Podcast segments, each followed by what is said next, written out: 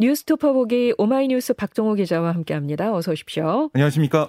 문재인 대통령이 검찰 수사 기소 분리 법안 처리 움직임에 사표를 낸 김호수 검찰총장을 만났습니다. 네, 문 대통령은 김 총장의 사표를 반려하며 청와대에서 김 총장을 70분간 면담했는데요. 이 자리에서 김 총장은 문 대통령에게 이 법안 내용에 대한 우려를 설명하고 대안을 제시한 것으로 알려졌습니다. 아, 이에 문 대통령은 김 총장에 대한 신뢰를 표했고요. 검찰총장은 현 상황에 대한 책임이 없으니 임기를 지키고 역할을 다해달라. 이럴 때일수록 총장이 중심을 잡아야 한다. 검찰 조직이 흔들리지 않도록 마지막까지 최선을 다해달라. 이렇게 말했습니다. 아, 특히 문 대통령은 국민이 검찰의 수사 능력을 신뢰하는 건 맞지만 수사의 공정성을 의심하는 것도 사실이다. 아, 검찰에서도 끊임없는 자기 개혁과 자정 노력을 해야 한다라고 말을 했고요. 최근 검찰들의 이 집단 반발, 반발 움직임에 대해서는 부정적 의견을 드러냈는데요. 그러면서도 이 국회 입법도 국민을 위한 게 돼야 한다. 아, 이런 메시지를 내면서 아, 민주당 역시 다시 한번 입법 과정을 돌아봐야 한다. 이런 뜻도 내비쳤습니다. 문 대통령이 이제 검찰의 공정성에 대한 우려 또 뭐 국회 논의도 함께 언급을 했지만 검수한박에 대해 반발하는 측의 논리는 언급하지 않았는데요. 아, 결국 민주당의 이 검찰 수사 기소 분리에 힘을 실어주는 게 아니냐 이런 관측이 나오고 있습니다. 네. 김호수 총장은 총장직을 계속 이어나가면서 국회 설득을 계속 할 것 같네요. 네, 김 총장이 퇴근길에 예, 뭐라고 했냐면 필사즉생의 마음이었는데 마지막까지 주어진 여건에서 최선을 다한 수밖에 없겠다. 아, 이런 생각이 들었다라고 말을 했어요. 그러니까 문 대통령의 요청에 따라 제출한 사표를 처리하고 검찰총장직을 계속 수행하겠다 이런 뜻을 밝힌 겁니다. 아, 그리고 이제 면담 이후에 대검에서 전국 고검장 회의를 진행 중이었던 고검장들 만났어요. 네네. 네. 면담 내용을 설명하고 향후 대응 방안을 논의했는데 고검장들은 김 총장으로부터 이 면담 결과를 들은 다음에 오전에 좀 경황된 분위기가 좀 누그러진 그런 느낌이 들었습니다. 네. 아, 이 앞으로 총장을 중심으로 국회 논의 과정에 적극 참여해 법안의 문제점을 충분히 설명하는 뭐 이런 최선의 노력을 다하기로 했다. 이런 입장을 냈습니다. 근데 이 오늘 저녁에 전국 단위 평검사 회의가 19년 만에 열리거든요. 네. 검찰의 반발이 또 어느 수위까지 올라갈지 좀 더 지켜봐야겠습니다. 네. 더불어민주당이 이른바 검수완박으로 불리는 이 검찰 수사 기소 분리 법안의 처리 절차에 들어갔죠. 네, 이 검찰청법과 형사소송법 개정안 등을 논의하기 위한 이 법사위의 법안 심사 제일 소위가 어젯밤에 열렸는데요. 뭐 오늘 새벽에 우선 마무리가 됐습니다. 근데 네. 오늘 오후에 다시 열려서 논의가 될 예정이에요. 민주당은 이 심사를 시작으로 4월 국회 중에 두 법안을 모두 처리해서 문재인 정부 마지막 국무회의인 5월 3일 공포까지 완료하는 거 이걸 목표로 삼고 있습니다. 민주당의 박홍근 원내대표 어제 뭐라고 했냐면 4월 임시국회에서 처리하지 않으면 앞으로 기회가 오지 않을 거다.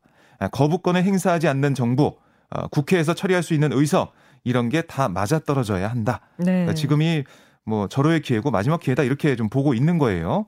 반면에 국민의힘에서는 아, 이걸 뭐 일방적인 강행 처리의 시작이다라고 반발하고 있습니다. 권성동 원내대표 이 검수안박법은 국민에게 피해가 가는 법이다. 아, 죄인은 대박을 치는 거고 국민은 독박을 치는 거다. 이렇게 목소리를 높였습니다. 아, 그러면서 민주당이 이 문재인 이재명 두 사람을 지키기 위해서 국가사법 시스템을 뒤흔들겠다는 반헌법적인 입법 동주를 하고 있는데 중단해야 한다라고 주장을 했습니다. 아, 그런데 이제 압도적 의석수를 가진 민주당이 입법을 관철할 경우 막을 방법이 뾰족하지 않은 그런 상황이라서 국민의힘에서는 좀 여론전에 집중하는 모습인데요. 검찰개혁 법안 처리를 둘러싸고 민주당과 국민의힘의 공방 이게 뭐 진짜 시작이 됐다 이렇게 음. 보여집니다. 네. 어, 윤석열 대통령 당선인 측이 정호영 보건복지부 장관 후보자를 향한 공세에 방어막을 치면서 사퇴론에 선을 긋고 있습니다. 네, 배현진 당선인 대변인 어제 브리핑에서 정 후보자가 아, 기자회견을 통해 국민 앞에 모든 것을 열고 확인하겠다는 의지를 보여줬다. 그러니까 국회 청문회 자리에서 국민 눈높이에 맞는 적임자인지 판단해주면 좋을 것 같다. 이렇게 말을 했어요. 특히 윤 당선인 측은 이 아빠 찬스의 비교 사례로 거론되는 조국 전 법무부 장관의 이 동양대 총장 표창장처럼 결정적인 위법 사항이 지금 없다. 이런 점을 내세우면서 공세 차단막을 치고 있습니다. 아, 이 장지원 당선인 비서실장도 기자들에게 뭐라고 했냐면 조국 문제하고 이거하고 비슷한 게 있으면 얘기를 해봐라. 뭐가 같냐? 아, 정 후보자가 조작을 했나 위조를 했나? 아빠가 어떻게 아, 뭐 언지를 했다든가 무슨 힘을 썼다든가 아, 이런 게 전혀 없다라고 반박을 했는데요. 일단 안팎에서 제기되는 사퇴론에 선을 그으면서 국회 인사청문회까지는 지켜보겠다. 이런 기조로 가닥을 잡은 모양새입니다. 문제는 여전히 여론의 반응이 좀 싸늘하는 그런 모습을 보이고 있잖아요. 그렇습니다. 그래서 이 당 내에서도 아, 이 정 후보자가 좀 사퇴 쪽으로 가야 되는 거 아니냐 이런 얘기를 하고 있어요. 네네. 하태경 의원은 이 사안을 판단할 때 이 법리적 판단이 아니라 정무적 판단이 중요하다. 뭐 본인이 굉장히 억울할 수도 있는데 제 생각에는 억울하더라도 자진 사퇴해 주시는 게 맞다. 이렇게 말을 했고요. 김용태 청년 최고위원은 아예 이제 당 최고위에서 공개 발언했어요.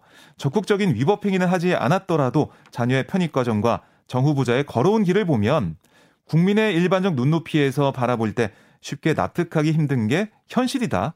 자진 사퇴를 촉구했습니다. 예, 사실 이 자녀 입시 병역 의혹 뭐 이런 게 인화성이 높은 소재잖아요. 네. 또 윤당선인의 캐치프레이즈가 공정과 상식인데요. 자신 내로남불 이미지를 좀 뒤집어 쓴다면 집권 초반 국정 능력이 그런 동력이 크게 약화할 수도 있다. 이런 우려가 당내에서 나오고 있는 겁니다. 이런 가운데 정호영 후보자 자녀의 경북대 의대 학사 편입 시험 당시에 아빠 찬스로 상징되는 특혜가 과연 있었느냐 이걸 놓고 논란이 계속 증폭되고 있습니다.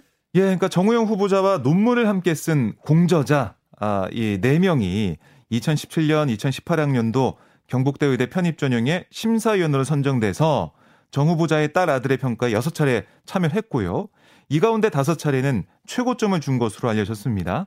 아, 정 후보자는 그저께 기자회견에서 특정 개인을 대상으로 특혜를 주는 건 불가능하다라고 밝힌 바 있지만 정 후보자의 공저자들이 두 자녀에게 뭐 유독 높은 점수를 준 사실 이게 드러나서 아, 특혜 의혹이 또 나오고 있는 상황이고요. 네. 한편 이 딸이 최초 합격자 33명에 들지 못하고 예비 후보 5번이었다. 이 점 이걸 정 후보자 측이 특혜 의혹을 반박하는 근거 중 하나로 꼽았는데 여기에 대해 민주당 측은 해마다 수도권으로 빠져나가는 인원이 어느 정도 있다는 건 다 아는 사실일 거다. 예비냐 최초냐가 중요한 게 아니라 아빠 찬스로 주변의 도움을 받았느냐 안 받았느냐 또 오해가 있을 만한 상황이었냐 아니었냐 이게 중요한데 최초 합격자가 아니니 봐준 게 아니다 이런 논리는 좀 빈약한 게 아니냐 이런 지적을 하고 있습니다. 그리고 이상민 행정안전부 장관 후보자가 사회이사를 맡은 그룹의 다른 계열사에 이 후보자의 아들이 지난해 입사한 것으로 나타났습니다. 네, 이 후보자의 장남 이모 씨 지난해 3월 한국 알콜그룹 계열사인 KCNA에 입사해서 지금까지 근무 중인데요. 그러니까 이 후보자는 2019년 3월부터 알콜그룹의 다른 계열사 ENF 테크놀로지의 사회이사를 맡고 있습니다. 그러니까 지난달 사회이사 임기 3년이 종료된 다음에 연입을 했는데요. 지난 3년간 이 회사 측으로부터 받은 보수 9,800여만 어, 원으로 어, 이 한병도 민주당 의원실이 파악을 했어요. 한병도 의원 얘기는 뭐냐면 이 후보자와 특수관계에 있는 회사에 아들이 취업한 그런 상황인 만큼 특혜나 편법이 없었는지 검증하겠다 이런 얘기를 하고 있고 여기에 대해 이 후보자는 장남의 채용을 부탁하거나 관여한 적이 없다. 해당 기업의 필요 인력과 장남의 전공, 뭐 경력이 부합해서 채용행된 것으로 알고 있다라고 해명하고 있습니다. 네. 정호영 후보자 두 자녀의 의대 편입 의혹과 맞물려서 또 다른 아빠 찬스 논란이 불거진 그런 모습입니다. 지금 뭐 정호영 후보자 또 이상민 후보자 이 얘기를 전해드렸습니다만 그동안 정의당이 사퇴를 요구한 국무위원 후보 대부분이 낙마한 것을 두고 정의당의 데스노트다 이런 네. 얘기가 있잖아요. 그렇습니다. 이번에 이 데스노트에 오른 후보가 4명이라면서요. 네, 그러니까 윤석열 당선인을 향해서 정의당이 이 한동훈 법무장관 후보자, 정호영 복지부 또 후보자, 아, 김인철 어, 교육부 장관 후보자, 김현수 여성가족부 장관 후보자의 지명을 철회하라 이렇게 촉구를 했는데요. 네네. 네.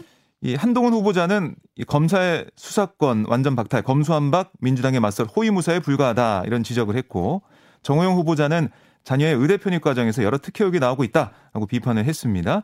김인철 후보자는 사학비리 옹호 같은 그러니까 교육인으로서의 자질이 없어 보이고 아, 세월호 진상조사인은 세금 낭비다라는 논평을 낸 김인숙 후보자는 더 말할 것도 없다라고 강조했는데 네. 정의당의 데스노트가 이번에 어떻게 결론이 날지 좀 지켜봐야겠습니다. 네. 자, 다음 소식 갑니다. 국민의힘과 국민의당이 합당을 공식 선언했습니다. 네, 윤석열 당선인과 안철수 대통령직 인수위원회 위원장이 대선을 엿새 앞둔 지난달 3일 후보 단일을 선언하며 합당이 합의를 했는데 그로부터 46일 만에 아, 이렇게 선언을 한 겁니다. 양당은 6일 지방선거에서 단일 공천을 하기로 했고요. 통합정당의 당명 국민의힘을 유지하기로 했습니다.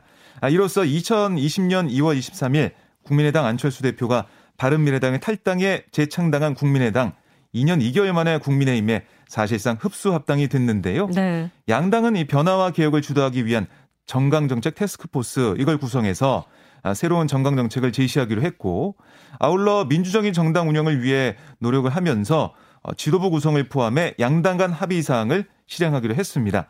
아, 이와 관련해 통합정당인 국민의힘 대표 이준석 대표가 그대로 맡고 국민의당 몫의 최고위원 2명이 임명될 걸로 보이고요.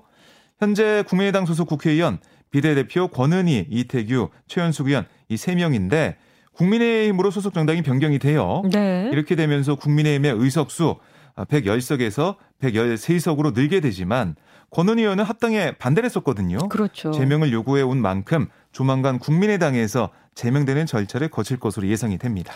합당을 선언했는데 아직 완전한 화학적 결합까지는 갈 길이 먼 것 같네요. 네, 그러니까 향후 1차 난관으로는 6일 지방선거 공천권 지분 나누기 이게 우선 꼽히는데요.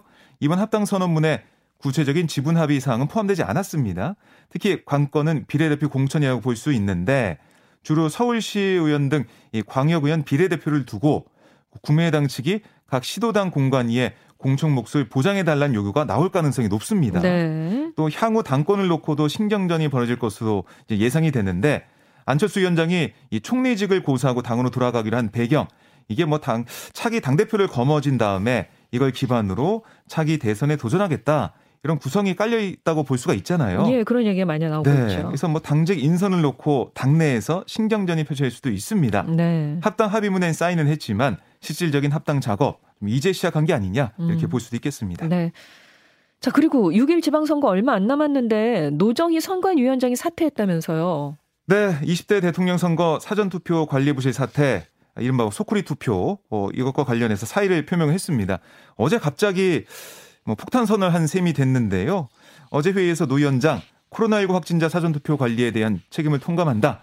아, 이렇게 사퇴 의사를 밝히면서 아, 사과하는 얘기를 했고 6월 지방선거 흠없이 치러지도록 국민 모두가 협조해달라 라고 당부를 했습니다. 네.